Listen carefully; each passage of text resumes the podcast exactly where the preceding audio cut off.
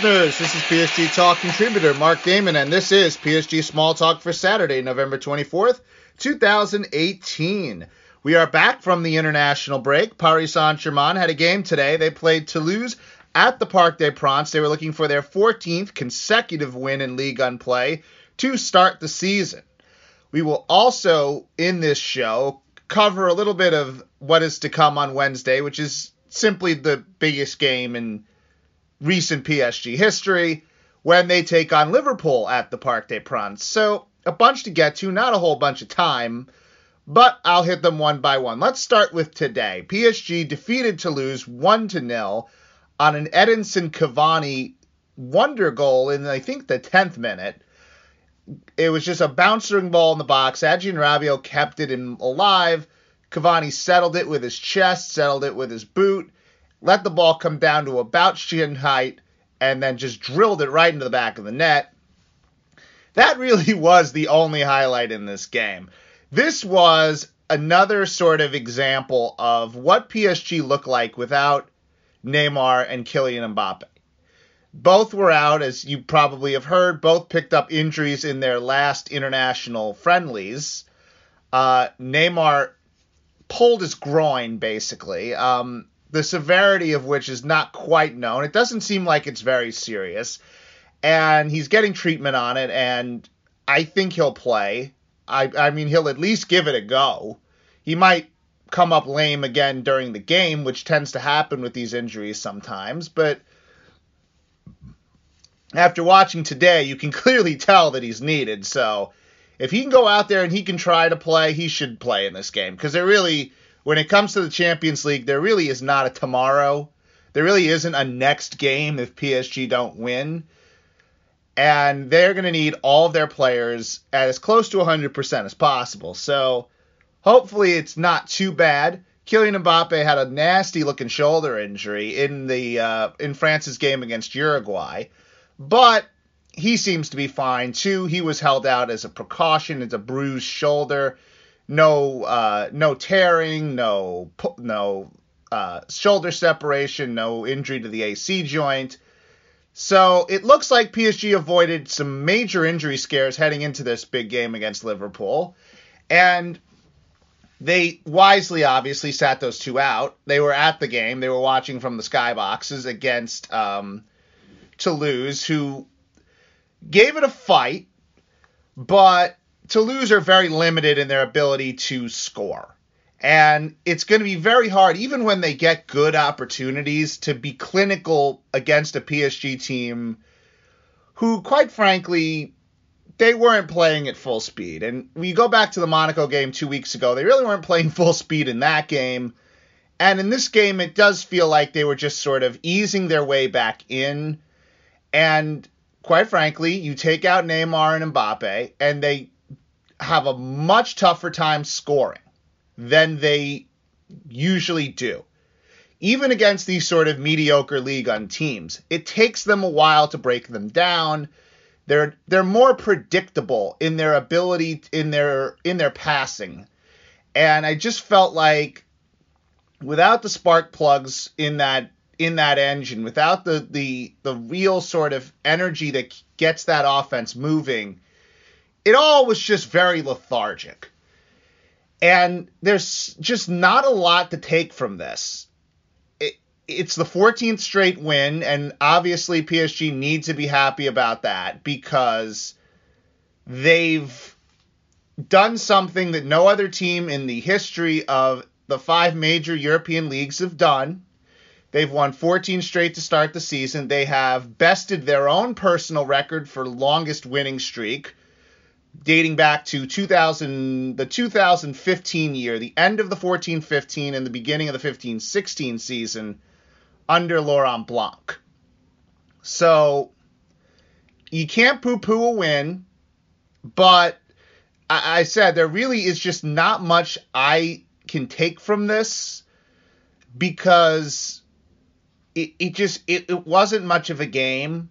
I, I mean, Toulouse just didn't have the ability to score. What I will take is some really good play by Moussa Diaby in the defense on the defensive side of the wall. He looks like a player that in this 3-4-3 can play the wingback position and do it fairly well. It's not his natural position, but he's showing enough of a defensive aptitude where you can start putting him into big games and he can give you some of that two-way play that you really want from a position like a wingback. Um, Cavani obviously got his goal. Draxler was a little disappointing, and I, I'm the, I am the I think founding member of the Julian Draxler at PSG fan club. He he's been my favorite player on that team, even probably more than Neymar and Mbappe, and that's that's saying a lot. And one of the reasons is because he's, in my mind, a supercomputer of a player. Like he reads the game so well, and he's so tactically sound and he doesn't make a lot of mistakes. But I think in his position he was in today, he just didn't get the ball enough. Like he's also a player that needs to get into the sort of rhythm of the game. He needs to be able to read the game. And he's finding a comfort in that midfield where he can kind of take the ball and read the game in front of him. But as an attacking player, it's just sort of he's linking up, he's looking for space, and that's not, I think, his specialty. I don't think that's what he does particularly well in in, in this set. And I I found it interesting that you take Neymar off this team, they become way and this is probably something that's really stupid and obvious to say, but it was really pronounced in this game, which was they are such a different team when Neymar's not on the field. Different strategically. And I don't even know if that's sort of by design. I just think that's sort of by osmosis. Like when Neymar doesn't get the touches on the ball that he gets, what kind of happens is there isn't really somebody like Draxler who fills his role. It's more sort of they become way more midfield reliant they become way more predictable and they become way slower. And you had a lot of touches from Marco Verratti in this game, a lot of touches from Adrien Rabiot, a lot of touches from Angel Di Maria, and it just wasn't very productive.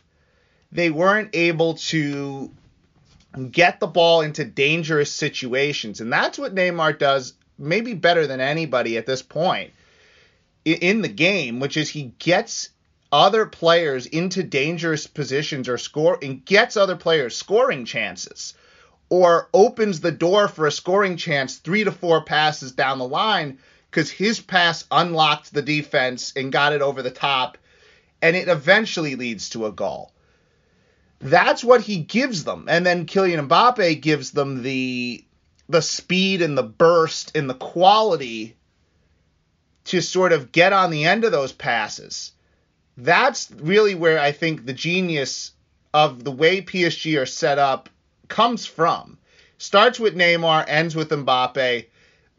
And if Edinson Cavani can do the things he did today and kind of pick up the scraps and finish strong, you'll have a really well balanced attack. And if midfield wise they can hold their own and not get annihilated, then you'll have a chance. And you'll have a really good chance to win a lot of these games. Which brings me to Liverpool, because honestly, this Toulouse game was a whole whole bunch of nothing. Toulouse are sorry, Liverpool are I, I'm not even sure how to describe it. They're they're beatable. They are very beatable in their current condition. They just beat Watford 3 0, but right now the Premier League is probably the weakest it's been in 10 years. So I'm not sort of taking a lot into Liverpool's domestic uh, outlook. I don't read that much into it. They they're gettable. They're very beatable, and especially with PSG at home, in a place where they very rarely u- lose in Europe. And you would think if all the players come back healthy the way they need to, PSG put out the 11 that they're capable of putting out. They should beat Liverpool at home. And they should, in that case, all but secure the high ground in that group in the sense of they're probably going to qualify. Is beating Red Star on the road easy? No, obviously not. But you can at least see that happening. It, you know, and that's not uh, that's not the hardest thing to envision happening. But it all comes down to Wednesday. And it all comes down to PSG's ability to get the job done at home in a ginormous game. I'm assuming Neymar and Mbappe play. If they play, obviously Cavani's gonna gonna go alongside them.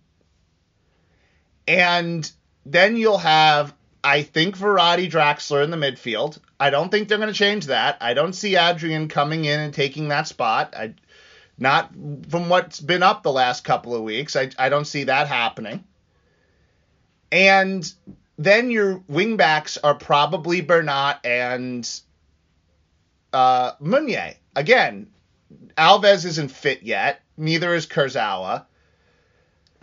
I don't see them putting in Soki in a game this big. So, really not a lot of surprises. The only other, I think, potential debate, because uh, Buffon is starting in goal, is Kehrer or Kimpembe. And it'd be interesting if they started Kehrer. I think they could and get away with it because I think honestly right now Kehrer is playing better than Presnel Kimpembe and we're in a situation where I don't think one of those guys is infinitely better than the other. But what I do think is that sometimes one of them will have the hot hand over the other and one will be playing better than the other at the moment. And Presnel's been a little shaky the last month. So I could very well see it being Thilo Kehrer, who got rested today, and it being Silva, Marquinhos, and Kehrer. So they put that lineup out.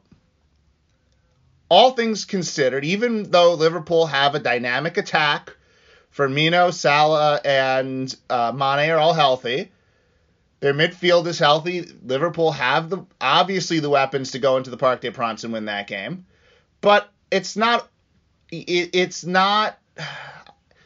It, and this is where I get frustrated because we analyze these games to death.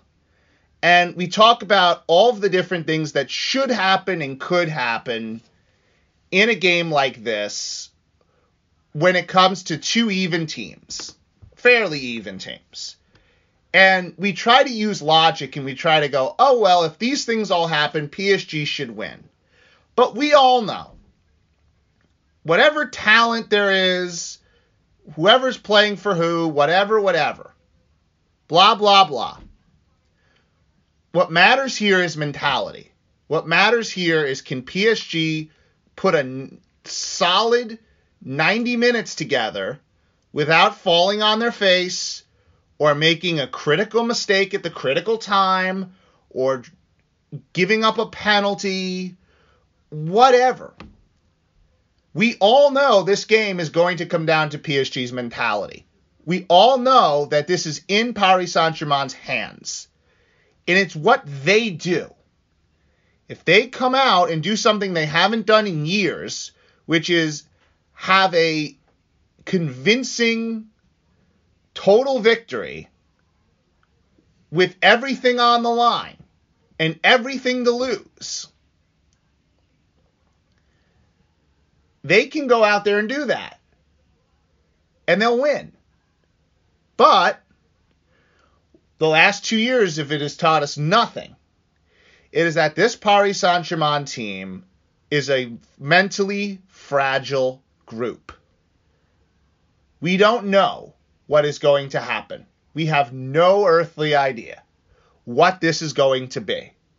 If you had to guess, you think they blow it. And this is me trying not to be pessimistic, but until they show you that they can and that they can get back up and put in a performance that they need to put in with everything, everything at stake, millions of dollars on the line, potential ramifications that could last years and years if they don't win this game. All that, they got to show up and play. They got to put their best foot forward and they can't screw it up. And that's where the nerves come in. That's why it's almost ridiculous to analyze this game in any way. Because you can talk about the matchups, you can talk about who's better defensively, who's better offensively, blah, blah. You can talk about it, but we all know this game's going to come down to mentality. And if PSG can bring the right mentality, and if they can take this game and make it their own and not shudder and fall in front of the mounting, mounting pressure. Tactics, I don't care. Tuchel will have a great tactical plan. So will Jurgen Klopp. They'll both have their teams ready, but one of those teams will will rise to the challenge, and that one will be Liverpool. Liverpool will rise to this challenge. They will play well. They will not hand PSG this game. PSG will have to respond in kind. They will have to elevate their level as well. So, I'm not going to make a prediction because predictions are futile. I'm just going to say look at the history. That probably tells you what's going to happen. But we all know that there's a chance that PSG rises to the occasion. And we hope for that and we dream of that.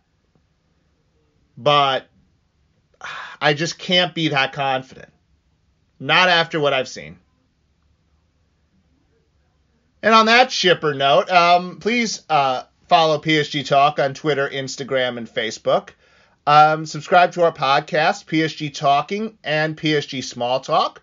We will have a lot more in the coming weeks. We'll review the Liverpool game in depth. We'll talk about the January transfer windows. Depending on what the Liverpool game brings us, we'll be either talking about Europa League or Champions League progression. A lot going on. Um, new articles by Eduardo Razzo and John Olongi, my two friends who may or may not join me next Saturday. I'm going to ask them to see if they can come on and we'll discuss all of the happenings and goings on. But before we leave, and I'll end on this Adrien Rabiot just said today to media members that his fate is not decided, that he will be the one to speak when and if he ever makes up his goddamn mind. He's a frustrating human being. He has been a frustrating human being.